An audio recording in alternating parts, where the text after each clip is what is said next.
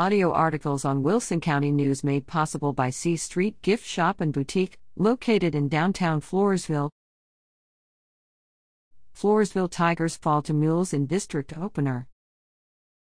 In a highly anticipated matchup between two undefeated and high powered defensive teams, Floresville traveled to Alamo Heights to open district play October 8. Alamo Heights struck first, and quickly, putting up two scores while blanking the Tigers in the first quarter. The Mules continued with another score before Floresville rallied to put up their sole score in the first half. Senior Braden Fuller connected with classmate Nathaniel Luther. Floresville had a few more opportunities, but penalties brought those back. Alamo Heights took advantage of a mishandled snap to further extend their lead. At the midway point, the score was Floresville 7, Alamo Heights 29. Floresville came out fired up in the third period, with Fuller dashing into the end zone off some fine blocking from the rest of the players. Alamo Heights put up one more long score, but the Tiger defense did not allow another Mules score. As the momentum began to shift, the Mules mustered a drive that ended with sophomore Brandon Castillo's interception before quarter's end.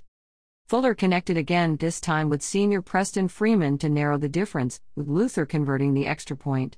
The Tiger defense really stepped up, holding the mules and forcing a punt.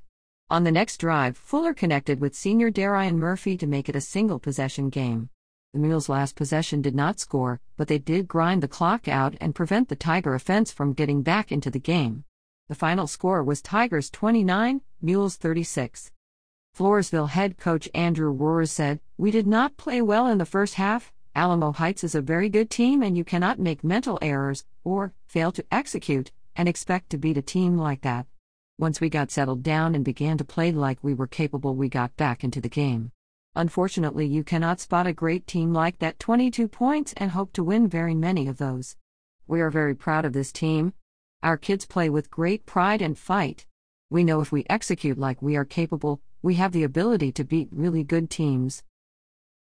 Floresville 5 to 1, 0 to 1 continues district play hosting Lockhart 2 to 4, 0 to 1 on Friday, October 15th. Rohrer shared a small preview. Lockhart has been playing very well offensively. They are explosive and dangerous on offense. They play sound defense. Like every team in our district, we will have to play well in order to win.